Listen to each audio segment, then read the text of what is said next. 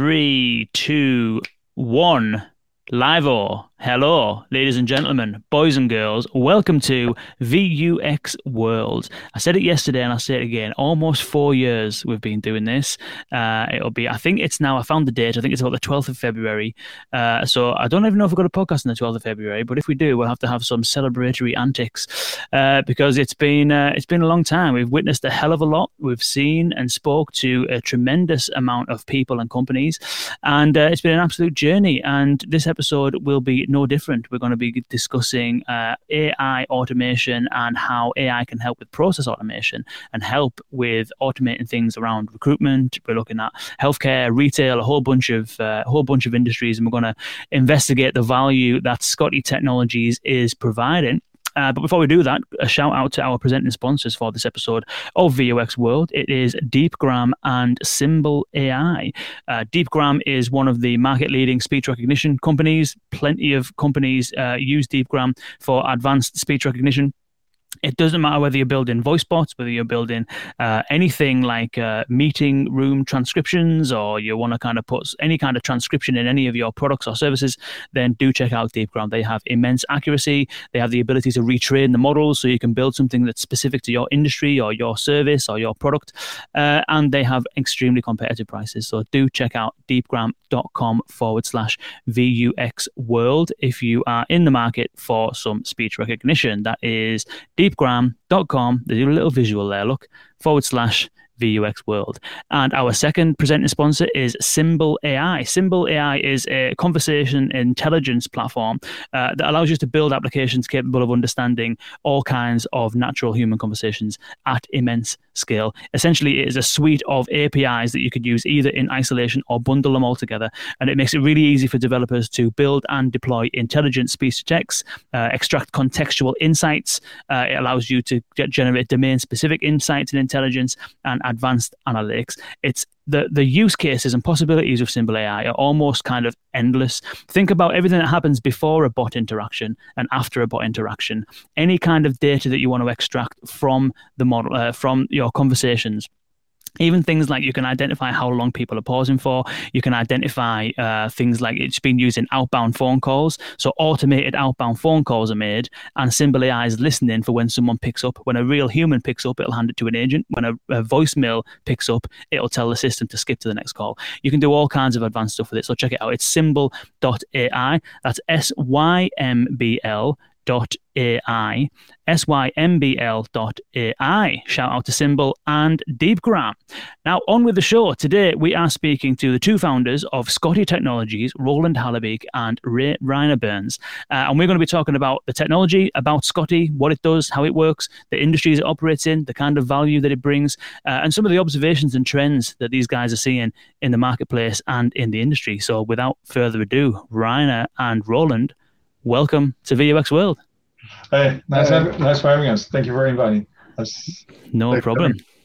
It's a pleasure. It's a pleasure. Uh, so yeah, I appreciate you joining us. Uh, I'm really excited to get into this because uh, I think that the industries that you're operating in, I mentioned three of them. I'm sure there's there's either more in the process or or more that you're already working within. But there's industries that are, I would say, face challenges as far as recruitment is concerned, challenges as far as staffing is concerned, challenges as far as demand from customers is concerned, and industries that are ripe for AI innovation, and I'm dying to get into some of the use cases and some of the solutions that you have uh, in the marketplace and how it all works and hangs together. But first, it'll be it'll be nice to to do some introductions. Maybe we can start with you, Roland, and then we'll go to you, Rainer. Uh, introduce yourselves to the VUX World audience. Uh, tell us a little bit about yourself, and maybe we can do an intro into Scotty Technologies as well. All right, good. Well, good evening and hello, everyone. Uh, my name is Roland Hallebeek. I am uh, one of the two founders, Reiner obviously the other one, of Scotty Technologies. Um, uh, Reiner and me have a history in uh, the world of uh, conversation AI. We met, uh, uh, I think, eight years ago in the world of AI, where we were working uh, for a company called um, IPsoft. We worked with Amelia quite a quite a bit. we traveled the planet in some with some different com- different companies we worked for, all in the field of conversation AI and uh, uh, we founded Scotty Technologies uh, uh, January uh, 2019. So uh, birthday, Scotty's birthday. wow. Uh, so we nice. fact, we hit the three years uh, mark, which is great. Um, we've been growing the company. Um, we have a branch in uh, Netherlands, Portugal, and in Germany. Um, cool. Um, I am the one uh, taking care of uh, customer contacts, uh, strategy, marketing, and uh, Rainer does all the other uh, important stuff. right. Nice, Rainer. Rainer, tell us a bit about yourself then. Yeah, my name is Rainer. Um, I'm uh, yeah one of the founders, as you already said. Uh, I keep myself busy with uh, Scotty, the, the architecture of Scotty, the let's say the what Scotty can do and what what Scotty should do. Um, so call it CTO, but also head of product. Comes from uh, all the stuff Roland and I have seen together in uh, yeah, well while traveling the world for for brand for brands and system integrators alike, to uh, to basically put together a yeah, conversational AI, intelligent automation engagement platform that uh, does everything Scotty does now and will do in the future. So yeah, interesting. We'll, we'll get in, we'll get into some of those things. Um, definitely interesting that you're both at, at uh, IPsoft and Amelia. I mentioned so so so Scotty Technology started in 2019. The first episode of this podcast went out. I think it was February the 12th. So in in 2018. So it's like um, a month later, but a year before. However. Yeah. One of the first guests on the podcast probably was a colleague of yours. Uh, uh, what was he called? Jeff Smith Jr. Hmm. Did you work with Jeff Smith Jr.? Uh, doesn't recall. No. no, no, no. But he was from the US. No, he was from the he was from the US. Um, Jeff Smith Jr. I'm sure it was Amelia because the, one of the first episodes we did was called um, it was called something like "What is conversational AI?" and uh, Jeff worked on uh, on this. Yeah. Anyway, I won't go into the detail because it'll take me forever to go and find him and stuff like that. But yeah, um, he he was at Amelia at some point anyway. But interesting, you both worked there. So so tell us a bit about that journey. Then we'll get into Scotty and stuff like that in a minute, in a moment. But you've both obviously got some deep experience on the, the conversational AI front. What was it like, industry wise, adoption wise, technology wise, uh, kind of when you started at Amelia? Roland, maybe we'll, maybe we'll start with you. Thank you.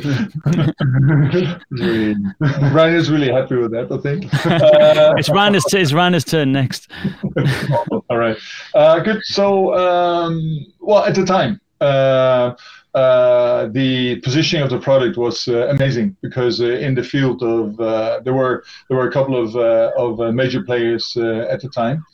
Um, so for the chatbot uh, functionality that it was offering, it was uh, uh, definitely one of the better ones uh, out there. Uh, ideas were great, great sponsorship, visionary. Chat, Chetan is being the founder of the of the of the company was a great visionary on on where it was going. Um, so we saw a lot of interest uh, in the market. Of course, the whole Amelia spiel, the the avatar and all that were, was uh, was great for positioning and uh, uh, got great attention. Um, again, so um, we learned a lot, we saw lots. it also inspired us a lot on how to do things differently. Um, so we saw uh, the typical engagement model there was a typical engagement model that was typical for the software industry, uh, consulting industry. That was uh, that was uh, very much uh, the engagement model they they had.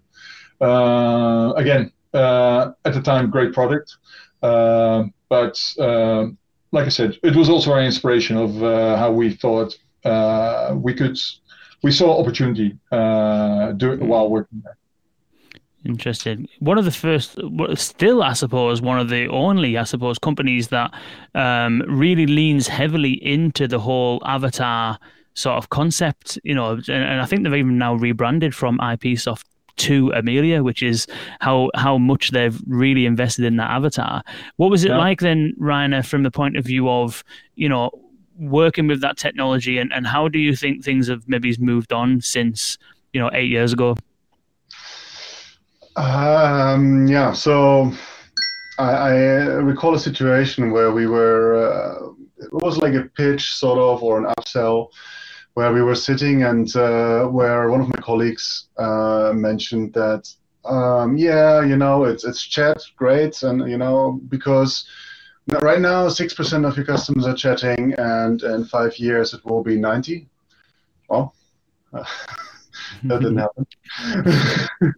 so uh, there was a certain situation where uh, it was great at what it did. Uh, also coming really from the let's say IT service management background, uh, and then the lower you know pipes type of uh, background where you where you would handle connect services to each other. But um, th- that was definitely beneficial also to like work with and get into you know, let's say technology situations, like where you would go and talk to IT people, where you would talk to people with IT problems. And there's also been a learning for us where we where, where we've seen conversational AI, voice technology isn't really an uh, it, it's not necessarily an IT problem by itself. So that's what we took from there. And then if you look at the technology itself, well, uh, you, you, are talking to a CTO, so I'm very opinionated about technology. so uh, yeah, I, uh, everything that uh, I would do is in Scotty, and uh, what I would do is of course uh, sort of a. It's, it's, a distillation of what what what we learned so far. What so. is maybe different, maybe interesting to maybe is is it also developed our our view on what conversational AI means and how use cases adoption of technology uh, how that will work. Our vision clearly is not to build a avatar. First of all, it takes tons of compute, um, uh, but uh, our vision is more uh, that conversational AI AI means no screens, uh, so you can actually talk to your company. You don't need an avatar to show you any artificial um, uh, empathy or anything like that, because that is not really what we've been seen as a differentiator or something that the there was a high demand for. Uh, looks great, great, uh, but our vision is more uh, conversations without necessarily needing screens, because mm. it, and that is a different different angle that we take. Yeah. yeah. Um, so we do not. So the UX, uh, uh, um, uh, the UX angle there is, and that's also what we see in our daily practice. This is not what people buy a system for. No, they buy it for very different reasons, as far as we're concerned. Uh, and again, uh, we stay truthful to our, our mission, and it is to build a, a machine that doesn't necessarily need a screen. Yeah. Right. So that is also the uh, like the VUX resonates very much with us uh, because we believe it's that that screens, phones, however great, they're a sort of crutch for for you know not having such an interface before. But if you want to connect with people who cannot read very well, if you want to connect with people who don't want to necessarily click through all those banners, you know, voice cuts through a lot of noise, and uh, people are, you know, used to work like this. I mean, this mm. work well what we're doing here. So that's also part of the philosophy we we uh, we, we really try to embody and and and what we do and how we do. Yep. Interesting. So we spoke to Rana Gujral yesterday from Behavioral Signals, and what he said is that like coaches and speaking coaches or like um you know professional coaches basically and, and all kinds of like high end kind of like or, or professional salespeople and stuff like that they tend to try and have that first call with the, the first time they ever meet someone they try and do it on a, on the phone without Zoom, without screens and all that kind of stuff, simply on the phone, because there is you you once you kind of detract or subtract rather all of the kind of like visual stimuli and all that's left is the voice. There is a, so much of a richer experience. You can understand people better you can sense people's emotions better and you can really key in and concentrate on the conversation a lot more. So i wonder i mean i don't know if it, i don't know this but i wonder whether voice on its own without the avatar without the peripherals I wonder whether that increases people's ability to concentrate or maybe it heightens people's experience because it's one channel. I don't know whether you've got any thoughts on on the hmm. value of just having it on its own as opposed to with other kind of external stimuli. Yeah. Uh, well, uh, uh, I'm sure there's uh, there's uh, there's many different opinions on on this uh, because I'm sure there's people that are really fond of avatars and all that. It looks again, it looks awesome.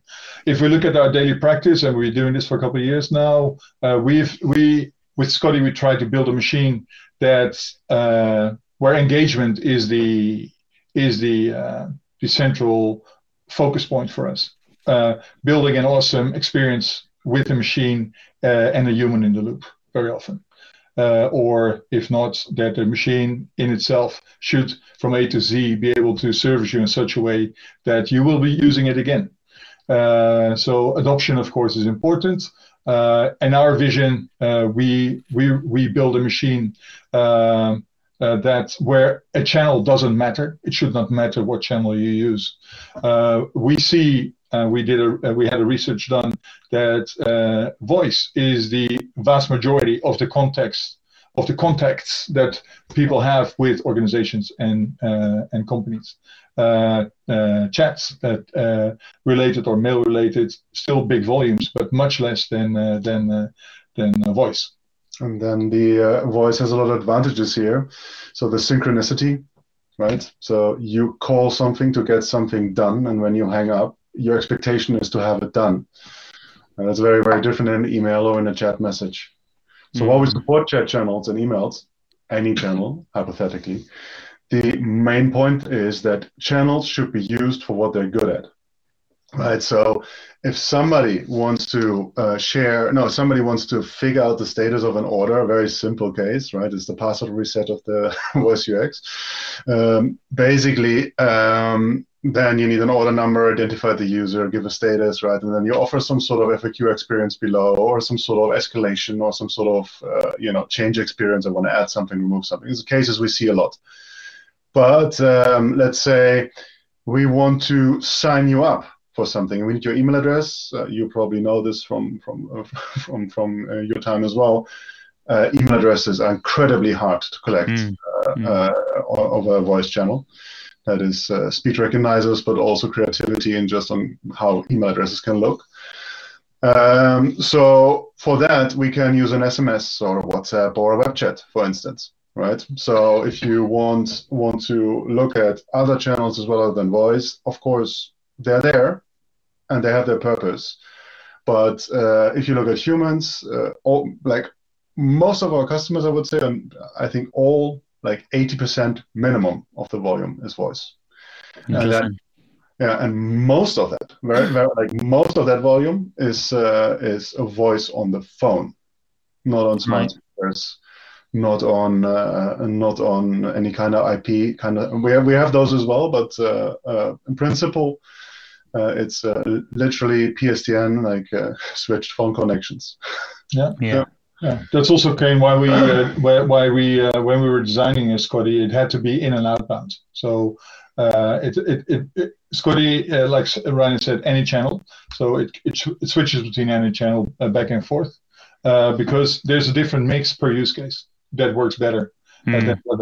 Uh, so uh, we didn't, but that was one of the key learnings that we had uh, that we had over the past years was you should not be boxed in by just one channel. So a chatbot is maybe perfect for a solution, but if you want to build an engagement or you want to uh, truly have it uh, play a role in your uh, engagement with your clients or your patients, or you need more channels in one platform and not having to go through all the stovepipes all, all, all over and over again. You have to be able to uh, switch between channels. You have to be able to do in and outbound. You have to switch languages.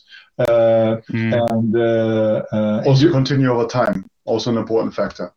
Yeah. Right? Say, say again also continue over time is uh, what we find is a lot of conversations you have in the context of a, that you would have in the context of a website are gone when you refresh the window or, or, or you know close your browser or leave or so for us uh, it is absolutely critical that you uh, that you are also able to connect journeys that are like hey Kane uh, you applied for this and that job We'd love to talk to you. We're going to call you in a moment to do an intake with you, and then we do an intake uh, intake with you. We screen you. We check if you get what's called in the UK TPS or so, because yeah. we want you to handle money.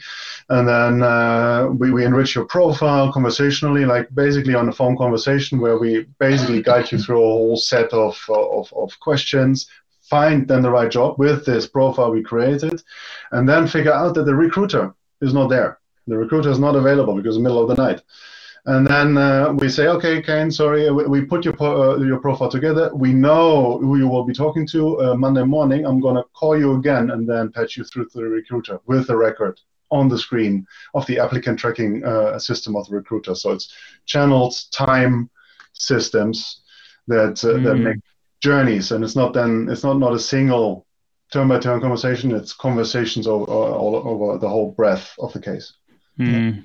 So it's more like service service centric, basically, isn't it? So in order for something to get done, it may it may require a series of conversations, like an outbound call to figure out whether someone's available to speak now. If not now, when and I think I saw one of the, it might have been a video or a post or something like that where you were talking about how if in that situation where if an outbound call is made and the bot determines that the user is not available, you can send a text that then says, okay, well, what can I call you back at Friday at five or whatever it might be, and so it's kind of like it's it's more like a service based approach, isn't it? If you look at the entire service from end to end, Yes. somebody's trying to find a job or someone's trying to take out an insurance policy or make a claim, whatever it might be, if you look at the whole customer journey, there's touch points throughout that journey that you know people have different needs at different times, different availabilities at different times, and so it sounds to me as though you're taking like a higher level, end-to-end service-based approach to feeding that technology in at the right place.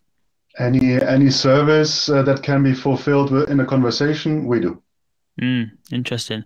We've got a question here from uh, Hendrik uh, Hendrik Feeberg, uh, we were talking about any channels and stuff like that, and SMS and voice and call centers and that.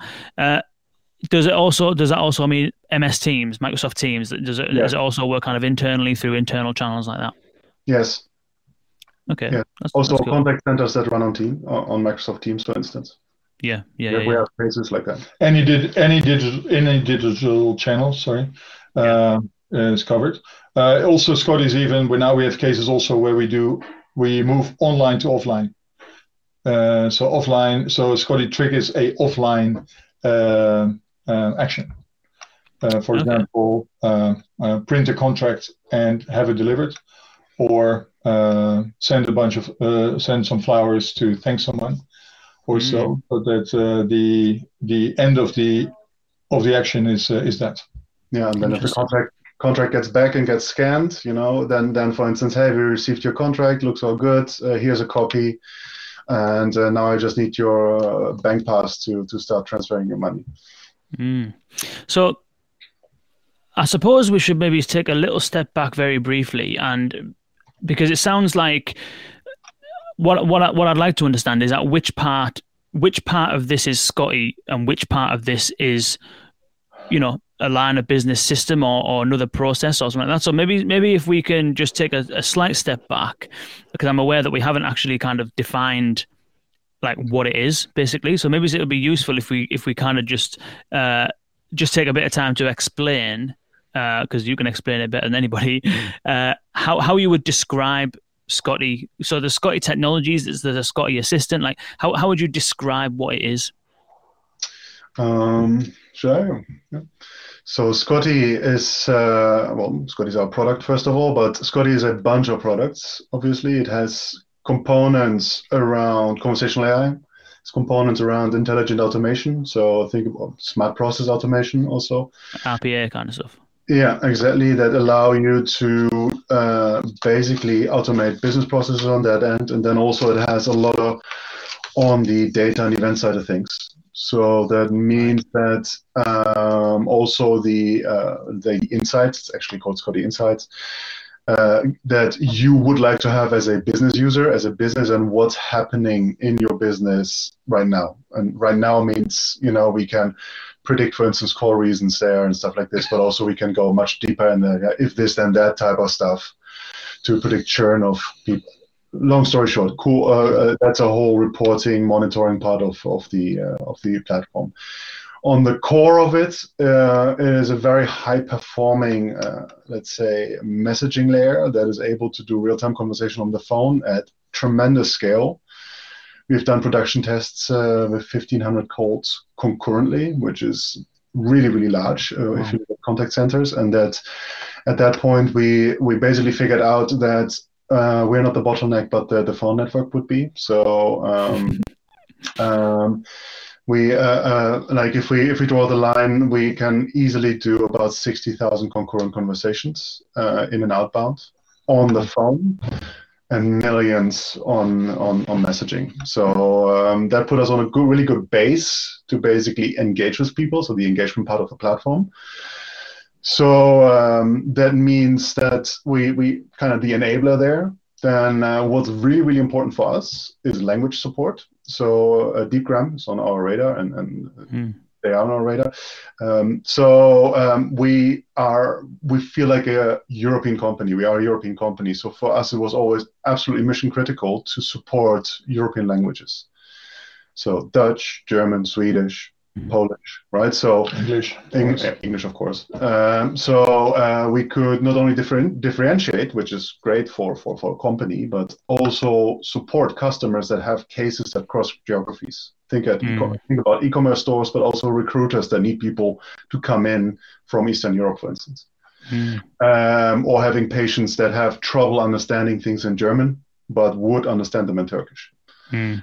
Um, so that component uh, is very critical for, for what we feel is the success of Scotty. Uh, also versatility in it. Roland said it before, language switching, so we can switch in the context of a conversation. Um, and uh, then on the other side of things, the intelligent automation that is tying together processes over you know systems and time. And there is where you touched your question on, I think. Um, we, uh, Roland and I have an old policy. It's like we, we have seen our fair share of enterprises. Mm-hmm. Now there has been a fair share of choices made by people that tied their career to those. So what uh, what we usually do is uh, say from the beginning on, we respect what's there, and mm-hmm. we will engineer our way around choices made because we know that uh, you know everyone can do a greenfield. No, no, that, that's not actually, but most people can do a greenfield much better than than living in a situation where a lot of choices have been made, where you deal with legacy software, mm. or you deal with uh, other teams having other incentives to introduce other pieces of software. So that layer of the intelligent automation part of Scotty is uh, basically fulfilled in that. And mm. uh, these are functional components. I mean, I can do a little bit of buzzword bingo, but we are completely cloud native. Mm. Uh, we can run in any of the three big clouds. At least that's what we uh, what we have tested. Um, we can also run on premise um, if if that is necessary. Uh, and also um, we we can support more uh, like like let's say weirder environments where uh, we also where yesterday we had a conversation for instance about like embedded components. So we would do embedded speakers, think about uh, not apps, but things that go about fall monitoring for elderly people and stuff like that. So mm. more fringy, but mm-hmm. for those cases. Interesting.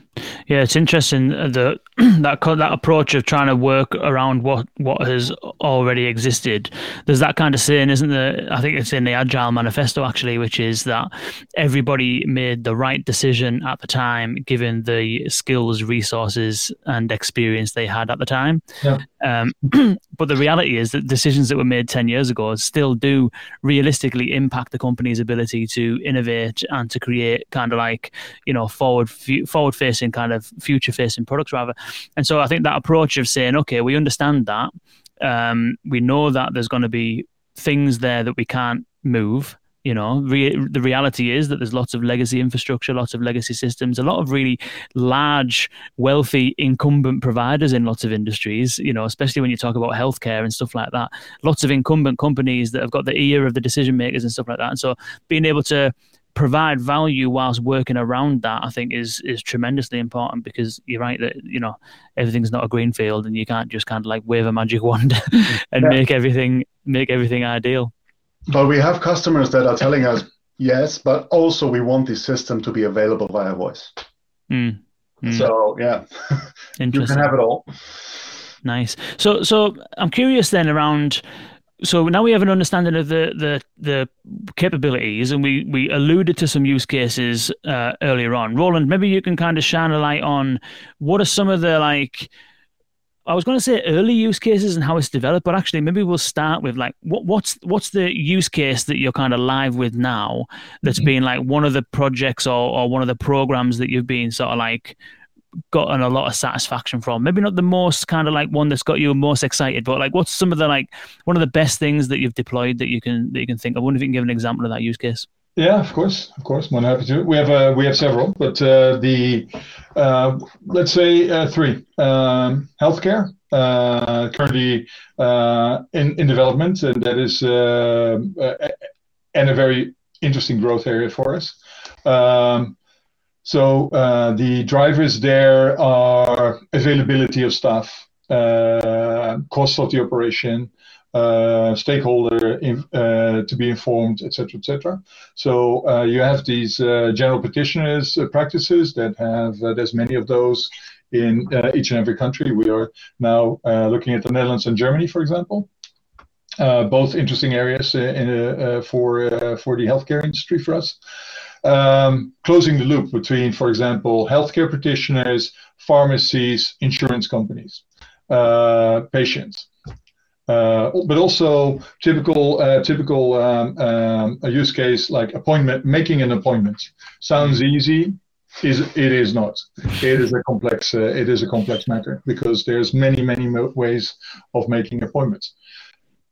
But also it is very time consuming both uh, both in a retail company and also in a doctor's practice. Uh, waiting lines, people want always wanted to be first. They also they all want the royal treatment, uh, and again, lack of staff. Uh, priorities need to be set. Not easy. Um, so we are working now with the doctor practice, doctors' practices, or, or information systems that connect doctors, doctors' practices, uh, pharmacies, and, uh, for example, uh, um, uh, insurance companies. How to basically get coverage uh, with Scotty, um, getting uh, appointment sets, maybe some Q and A uh, information, maybe some recommendations, but also uh, get the um, what do you call it? The repetitive order for uh, for return recipes, return recipes uh, ordered uh, at the pharmacy, but also uh, back office uh, systems updated doing that. Retail companies same, um, setting up appointments for people that need need eyes to be tested, hearing aids to be uh, tested, or get measurements done. Um, everybody wants again royal treatments. They want to shop around the corner. They want it at that time that they want to be available etc etc on the other hand the retail big company many many uh, shops uh, they want ideally they would like yield management. So they would like to have you uh, for uh, receive um, uh, meet you f- uh, for the appointment at the time in the shop that is most preferable to them uh, there's there's a fine line between the two. It needs to be an awesome experience, but also needs to be a very very wisely run operation. Uh, we are uh, Scotty is uh, is doing that for uh, companies like like that.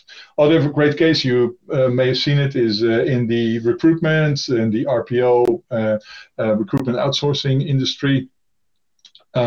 big driver there is shortage of talent, right? War on talent is not new.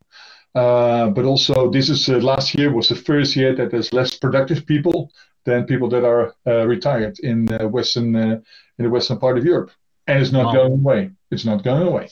Wow. so there's more demand, more internationalization. We want more availability of services, but we have less productive people making sure to, to make that happen.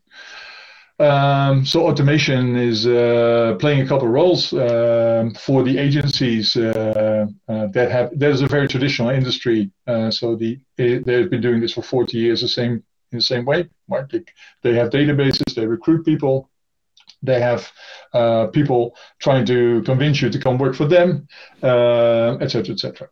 Et um, there's huge databases, and if you get some numbers there, uh, out of uh, the 10 uh, people that are in the database, nine are not available. Mm-hmm. so looking at thousands and thousands and thousands of uh, vacancies, there's a lot of phone calls to be made that are, that you will make in vain. Mm. Scotty makes those phone calls now. Fun fact: we did 14,020 minutes. wow. Yeah. So Wow. for humans, humans is not just not fun. It's it's very repetitive work and it's not very rewarding because nine out of ten you get no. Uh, so Scotty takes uh, the no's uh, and provides you with the yeses um, in a very short uh, period of time. Right, so Ryan said with the 14,000 in 20 minutes, great. Uh, Scotty can do 500,000 in one hour, maybe. Um, so huge uh, scale. Uh, but also uh, for the recruiters, it is they get people uh, they get people uh, uh, basically handed over to them uh, that are motivated to work, that are available, and that actually they can fulfill a vacancy with that. Uh, so we built an offering called uh, Job in a Day. So by introducing the um, the machine uh, and human in the loop, if you close it well enough, you can have a job in a day. wow. Uh, basically, uh, shortening the throughput time, which on average was weeks, when weeks before people uh, were actually approached for the first time and uh, placed in a job took weeks. Now it can be done in a day. Uh, Wow. And presumably, um, like, I've lost my train of thought now there. But yeah, no, that's that's that's interesting. That so so so essentially, it's it's taking. Yeah, it's it's taking it's it's it's shortening shortening the throughput, taking the grunt work away from people that that actually aren't even there in the first place because because you know there's a huge sort of talent shortage. Um, yeah, yeah, that sounds that's that's wicked. That what what kind of like there's there's some immediate value you can see. You can see saving people time, allowing organizations to get away with not going through the pain of trying to recruit. This is literally a, a video I posted yesterday. I think it might have been around all contact centers are suffering this kind of thing. Where I think that there was a thing, there was a report. I forget the company that did it, uh, and it was looking at the top three challenges in the contact center. Number one was inability to recruit. Yeah. Number two was overworked. And number three was attrition, people leaving because they're not really enjoying it. And so it, sounds it sounds as though these are the these are the sort of like situations that, that you've found yourself in. Scotty's found itself in, and there's there's obvious there's some there's some obvious value there, which is you know the ability to avoid companies having to recruit, the ability to scale without needing to recruit, the ability to help people manage workload a bit better. You touched on one there, which is around you know real value for the end user, which is decreasing the time it takes to get a job. I'm Yeah. wondering if there's any other kind of any areas of value that are not uh, like blatantly obvious that you've also seen things like that decreasing the time to find a job like any other kind of areas of value that you've noticed uh, through the deployments Yeah, okay. yeah, uh, yeah. Um, the recruiter happiness. Uh, it's it's not an obvious one, but uh, we find Mm. that uh, on on a on, on a very large. Well, we have been doing this for a while now. So if you look at our data sets, we see that uh, that about two thirds less churn of recruiters. Um, so we have yeah, so we have recruiters that really like to work with Scotty. And also an insanely high, uh, I have to check, but uh, what was it, 9.3 uh, um, NPS on the candidates that would that's were because we had a lot of doubts about would candidates like to talk about uh, with a machine or with a, with a robot, and they Mm, do, they do. interesting And the thing why they do is, uh, I think, uh, because like you said, right, it's um, uh, throughput time is uh, shorter. If you if you if you're looking for a job, you want it now, right? Mm, And that is where the synchronicity of the phone call is uh, is interesting, uh, because uh, it is now. Scotty will call you now. If you're not picking up, it will call you later the day or the morning after. Not a problem. Uh, but it wants to speak to you now. Uh, without being uh, getting uh, getting making it an annoying experience, of course. Uh, but if you want to be serviced, you want to be helped by an agency, uh, uh, you would like to make them uh, would like them to make an effort to get uh, to get you on the phone. Um, so that's what's happening now. For human, that's simply not possible because they have the the, the amounts are just simply uh, uh, there's too, too the numbers are too high. mm, Uh, other interesting factors also the fact that we free up time for the recruiters, right? Or for the uh, for the uh, they, they have more time because they have less repetitive repetitive time. They can actually do what humans are really great at, right? The intuitive stuff. They can they can show empathy. They can show love for the candidates, uh, and you see a positive uh, spin-off of that. In certain some cases, we have 66% uh, higher um, uh, what call it. Um, um, um, loyalty of the of the people working for the agency. Uh, so they stay much longer because the connection between the recruiter and the people actually working for the agency is much tighter. Uh, they have more time to make friends uh, or to bond or to show interest or whatever. Mm. Uh, but um, yeah, because the repetition is done by the machine. Mm. And uh, actually, the recruiters are big fans. In the cases that we've done, the recruiters are really big fans of uh, of the technology because uh, it makes their work more fun. Yeah. And uh, they and what would they like? What in their case, what what they like doing is, of course, servicing a client.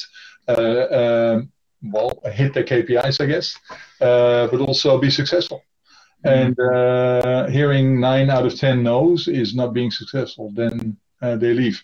Besides engineers, uh, recruiters is a very hard, uh, uh, hard species uh, to find and to keep. Uh, Yeah. Also, talent, talent-wise, they are not easy to, to, to hire. No. So you want to keep them. Dif- difficult to also i suppose this isn't this isn't specific to recruitment but another factor is that if you're trying to find candidates you're trying to make outbound calls that can be actually quite demoralizing if you have to make 25 calls before you either get through to someone or 25 calls before you reach someone who's genuinely interested you know and, and over time you, you you you you could i reckon on an average day by 12 o'clock in the afternoon you could have lost so much morale Absolutely. because it's there's some calls not happening. I suppose it's similar to like debt collecting. Yeah. You know, the debt collections industry where you're making outbound calls, you're speaking to people that don't want to speak to you, they Yeah. want to get you off the phone, they're having a hard time, probably going to get abused quite a lot. And so it can be quite demoralizing. Whereas the value of, of AI, and this is another thing actually that Rana mentioned yesterday from behavioral signals, was that th- things like so their use case was like trying to figure out people's speech pattern and match them with an agent of that has a similar speech pattern to increase the success of the conversation the, the human conversation but Right. one of the things he mentioned which is a, a known thing but i think it's uh, relevant here more than anything else is that an ai won't take offense won't get demoralized verbally and be able to hear that on the other end of the phone doesn't Right. get tired you know, can make the same call time and time and time again, fail every single time, and still have the the 179th call with just as much enthusiasm. And so, uh, you know, there's there's, there's also value there in helping people's morale Yeah, stay yeah. high. Yeah. Actually, that's an uh, that's you know you're alluding to the machine aspect of it because it's a machine. It will do what it's made to do. It won't, you know, everyone always goes about sentiment. Everyone goes about like, of course, we can do sentiment analysis, fine. Everyone goes about how the thing has very little emotions. Uh, we we find that a lot of people like machines not having those emotions or not having these ups and downs, not having these curves because uh, um, it, it's a small thing. But if you look at, uh, let's say, fairness, inclusion, those kind of things, not really values uh, we as a company ourselves will much benefit from. But we see that, of course, Scotty will follow whatever we told it to say, and then there's, of course, the aspect to it. But in principle, it will not be being demoralized. It will not be sad. It will not be being like, uh, oh, really don't want to do this anymore. Um, so that has implicit benefits as well. Mm. Yeah. Uh, Giving back time is a very nice uh, piece of value that Yeah. we offer uh, to uh, companies. Yeah. Mm. Give back Mm. valuable time because uh, the companies that we work with, in in in in general, you see 40% of their time uh, being spent on admin, uh, not directly contributing to what they actually thought was a fun job, Mm. but still needs to be done. Yeah. Uh, yeah. So then, uh, so uh, besides that, recruiting, Scotty can also do the recommendations. Can also do the. Uh, so how did you like this? So we measure the the happiness, and uh, with the insights that we get, we can also, of course, optimize then uh, based on the uh, real time information that we get. Mm. Um, yeah. So it's um, it's Scotty's built to cooperate with humans. Uh, so we are very much a uh, a uh, we are very much pro human in the loop.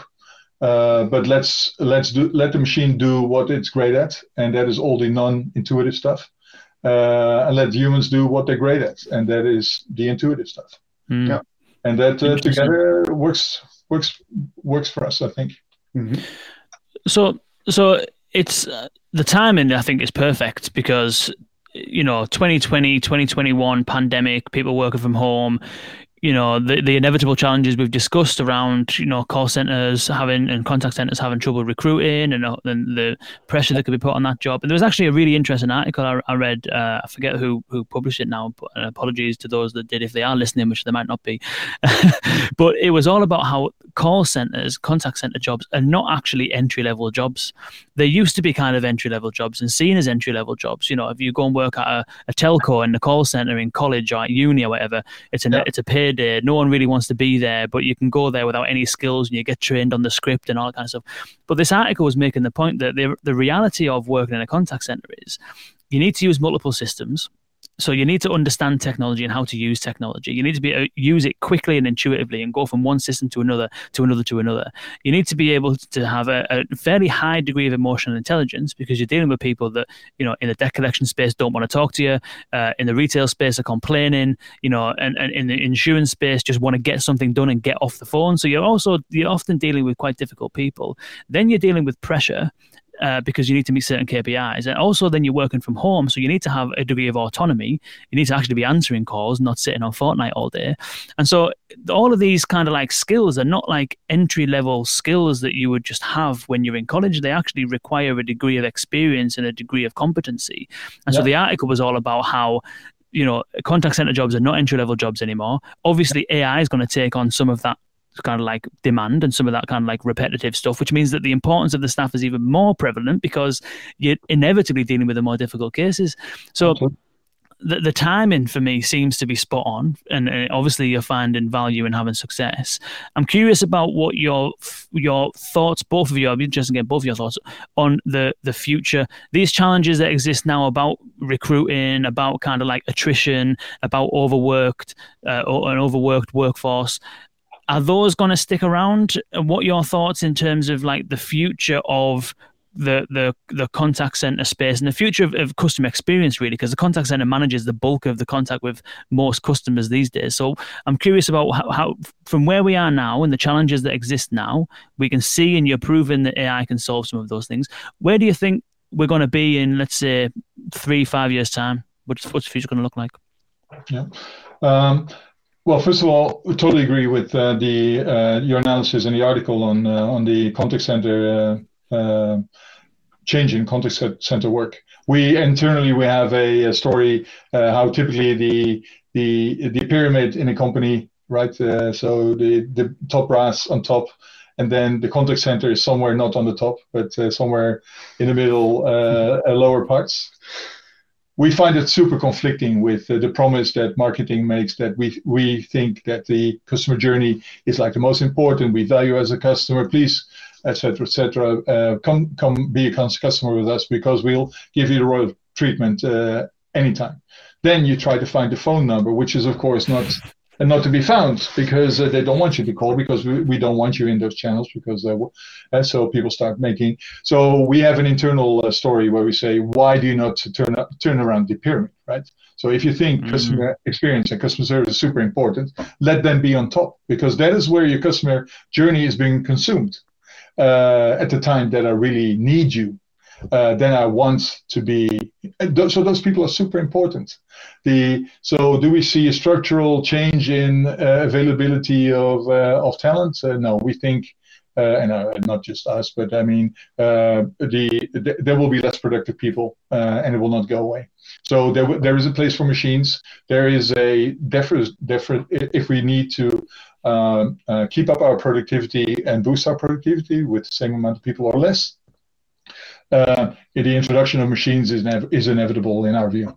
Um, it need to be intelligent machines that can really add value, that can make sure that the, for example, contact center people that you were referring to can actually do the, the more complicated jobs, right? So not first line, but let's let's say second, third line, and and and and more.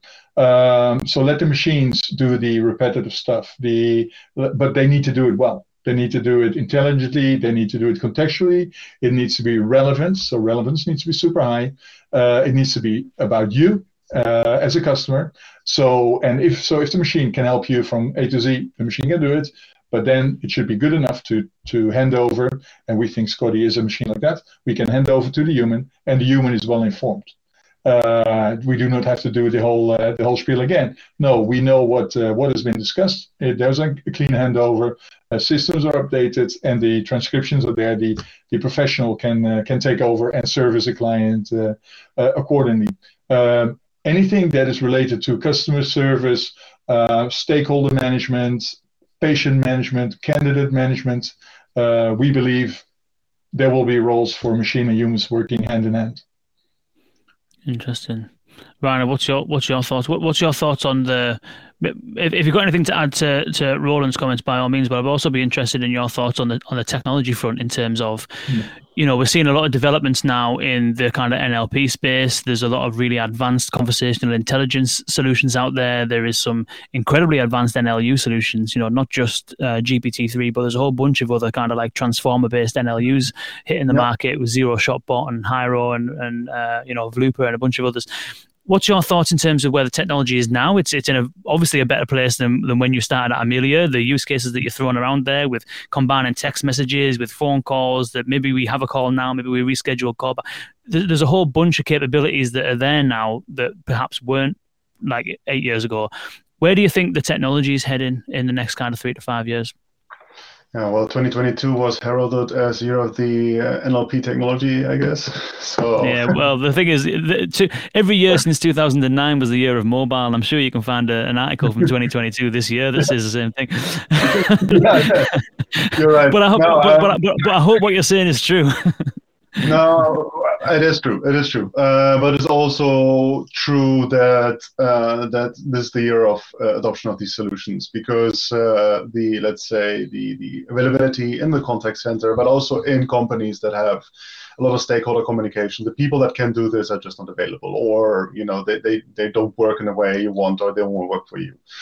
So uh, there's a lot of changes underlying. There's a current down there, but if you look at the technology um, yeah, there is uh, everything we kind of need is there, right? So we can get these experiences done now. We are getting these experiences done now, but there's a lot of quality of life things coming in. So where it will be easier to build these experiences, right? So we have been gone through a lot of improvements in our short three years where um, we uh, on the NLU stack we we needed uh, I think three months to bootstrap our first case. Then our second case was about ten times bigger than our first case. Then we also needed three months, and now we need an afternoon. So uh, there is uh, there is a sort of a, a hockey stick there, a curve that allows us to be faster, be better, uh, deliver higher quality experiences, and that's also a thing. So you can make all these uh, systems. So we, uh, you probably also definitely saw the Google I/O uh, uh, presentation of uh, Google making a really nice restaurant reservation, really back and forth, really natural experience. Of course, they told nobody how much energy really went into that to, to get it to that point. So I think it will bring down basic experiences right? So making basic experiences will be brought down in terms of complexity, right? So think about everyone uh, everyone not using transformers right now is out of their right mind by the way so like these um, these these t- type of technology improvements they're adding things but um, what what our personal opinion is it's about the industrialization of it right to make it a uh, to make it a scalable machine we internally again we we allude no, we we like to use the term factory, and uh, that that is you know you need to have people of various backgrounds that are able to make these things reliably at a very high quality. And that is uh, where we think, uh, you know, co- uh, conversational interfaces spe- specifically on voice, there, you know, errors can be really detrimental to the experience. So the whole tooling around quality assurance, the whole tooling around how many people can produce an experience in parallel, basically, right, to accelerate it. Uh, how do you life cycle these experiments, right? So there's a lot of dead bots on all these smart speakers uh, because mm. simply uh, maintenance of those things are not is not very easy. So that's where I see in the next, let's say, one to three years, a lot of efforts on making this easier. Also, if you look, for instance, at these adjacent technologies like Symbl AI, your your sponsor, these are this is tooling that that adds onto it and makes it better and easier around. And that's also what you see uh, happening in the industry now. And then the core technology, yes, you have, you know, um, I, I listened to to I forgot his name, but uh, one of the founders of Rasa, and he was he was talking, hey, we should uh, do intentless stuff, but uh, that comes from a very often, you know, it's it's research, right, and and that's great. I, I love to play with it, to test it, but again, industrialization of this, that is uh, what, what I think where most value will be driven and also where most adoption will be driven because uh, our customers don't want the GPT-3 philosophizing with them over death. They want a shipment to be scheduled. yeah, no, there's a really nice example of it. They want a sh- shipment to be scheduled. They want uh, they want uh, a credit to be given. Uh, they want the right candidate to be selected. They want the patient to know uh, you know what can what they can expect, and they want the family of the patient to find the patient in the right room in the hospital. They don't want a, a you know they don't want a, a, like a philosophical treatise of uh, something. It, it's beautiful, and I can imagine that in the future this will do things, right? Uh, this will do things, but uh, uh, the process, and that's what was our topic uh, topic here, and also what's close to our hearts. The process and the business process uh, that that are important for for uh, people that are actually paying uh, money for this. Mm, interesting. And, yeah. Sorry, go on. Yeah. So well, yeah, I'm really excited about all the technological advances. I have to say but uh, very very often uh, you know business brings it back on the floor and then uh, you know there's a customer with an actual need that is that can be easily solved today and then uh, you're dealing with typical things like a like a life cycle of these things. But yeah. It's interesting interesting observation. I, I like that i like that actually the the the concept of industrializing it and essentially making it that makes me think of words like like permanence. It feels it yeah. feels a bit like you know the last four years or so has been kind of a lot of foundation setting, a lot mm. of activity, experiments, proof of concepts. You know, some really big enterprise deployments. But I mean, if you got a list of the top 500 companies in the world, and then you took another 500 sample from like the kind of like upper mid tier and another 500 sample from the middle, I, I, honestly think that the actual number of deployments, successful deployments, and even in fact, actually even unsuccessful deployments, I don't think is is that high. Uh, it, feels to me as though the last four years has been a lot of emerging stuff, a lot of kind of like, as I say, foundation setting. But hearing you kind of explain about where you think the technology is now gives, I think, and it can give enterprises a, a, lot of confidence from the fact that this yeah. stuff is now kind of like game ready. It's ready for it. It's it and, and the industrialization of it makes it seem as though it's here to stick around. Yes, you, you can easily solve 80% of the contact problems of enterprises nowadays. Uh, it will take experience. It will take uh, you know uh, like good insights, but um, uh, it is not for most of these these enterprises. Uh, the, the their problems are well understood and uh, it, it's not new. The only thing that is new is that you can now it's able to bring this at scale. Hmm. And uh, I think a lot of uh, a lot of uh, we and uh, also probably some of our competitors are probably focusing on this right now, and will be in the coming years. Nice. Adoption. Well, I don't think I could have ended it any better than that.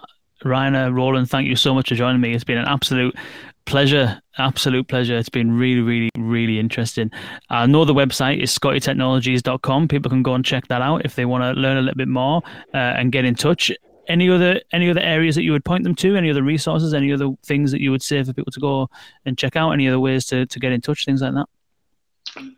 I think this is the way to go. Yeah, and you can always contact us ourselves. No, Rainer, me, LinkedIn, no worries. Uh, more than happy to talk to anyone that is interested in uh, talking about Scotty. Same here.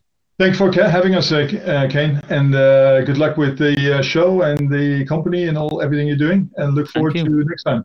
Yeah. Likewise. Thank Hopefully. you both. It's been enjoy the evening. Thank you, Bye bye. Bye.